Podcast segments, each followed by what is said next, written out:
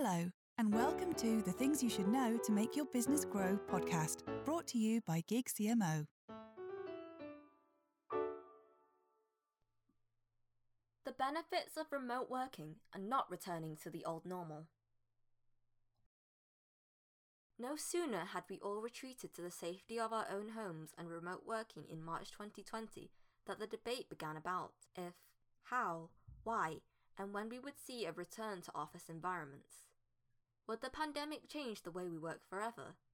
Had we collectively been slow to embrace a change that was long overdue anyway? There were and are the ardent work from home advocates and the die-hard fans of returning to the office. So who's right? Are we really embracing a new normal?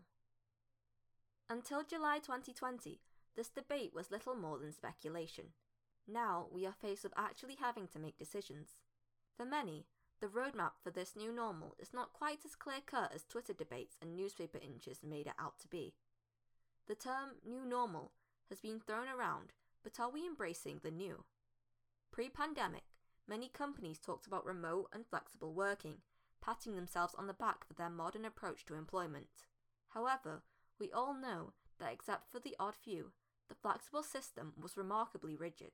Many firms' first experience of remote working was when they engaged us at Gig CMO.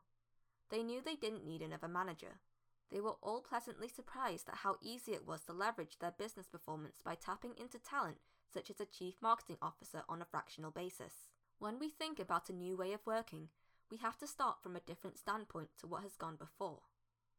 This isn't about transplanting an old way of working onto a Zoom call, and perhaps most importantly, it isn't about having a one size fits all model. This is about a multifaceted approach that has to answer questions around, but not limited to, how can we improve employee well being? How can we improve company performance? How can we improve customer experience? What tools do we have at our disposal to make these things happen? Can we make our processes more environmentally friendly?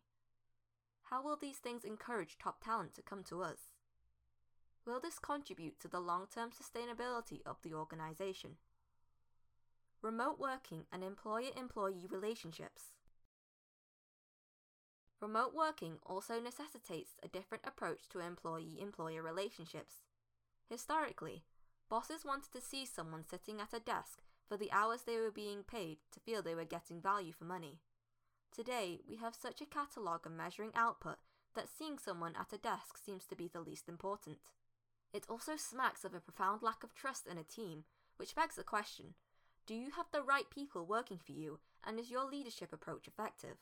What if, instead, this was a moment in time that could be used to think of the way we work as an opportunity to empower and inspire employees? After all, if the pandemic taught us anything, it's that when the chips are down, and sometimes they will be, you want a team that's with you for more than just a paycheck at the end of the month.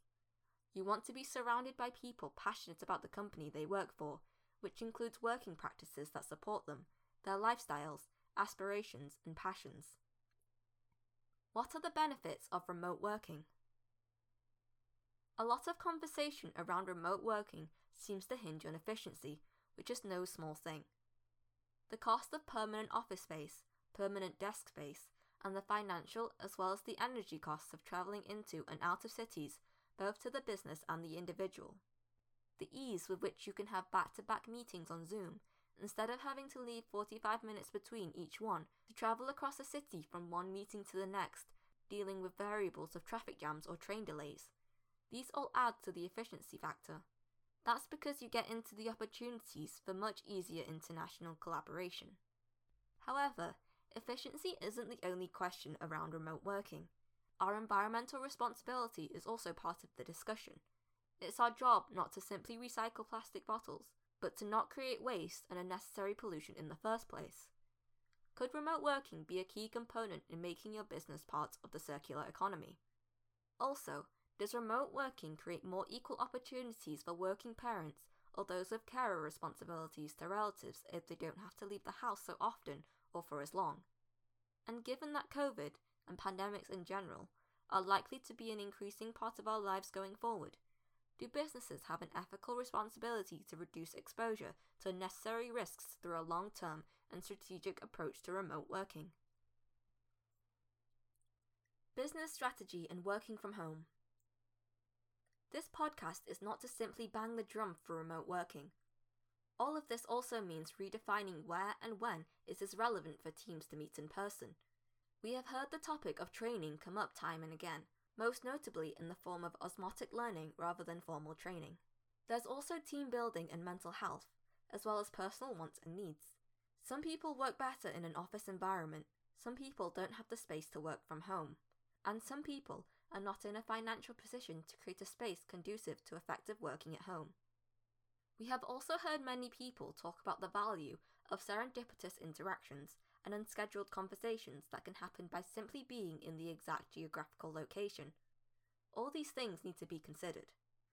What we're getting at is that while all the talk about remote working hinges on a seemingly binary set of values so far, what the new normal really needs to make it work properly is an enormous amount of self reflection. It requires employers and employees to be extremely honest with themselves and one another about what they need rather than simply what they want. All of this needs to be brought into a strategic approach for business management with clearly defined objectives rather than a reactionary approach based purely on today's circumstances. In short, it's time to make remote working part of business strategy. At Gig CMO, we work with you to make your business grow more effectively. We do that by giving you access to some of the most experienced and talented marketing leaders available, fractional CMOs. Strategy, insights, execution. That's Gig CMO. Visit us at www.gigcmo.com.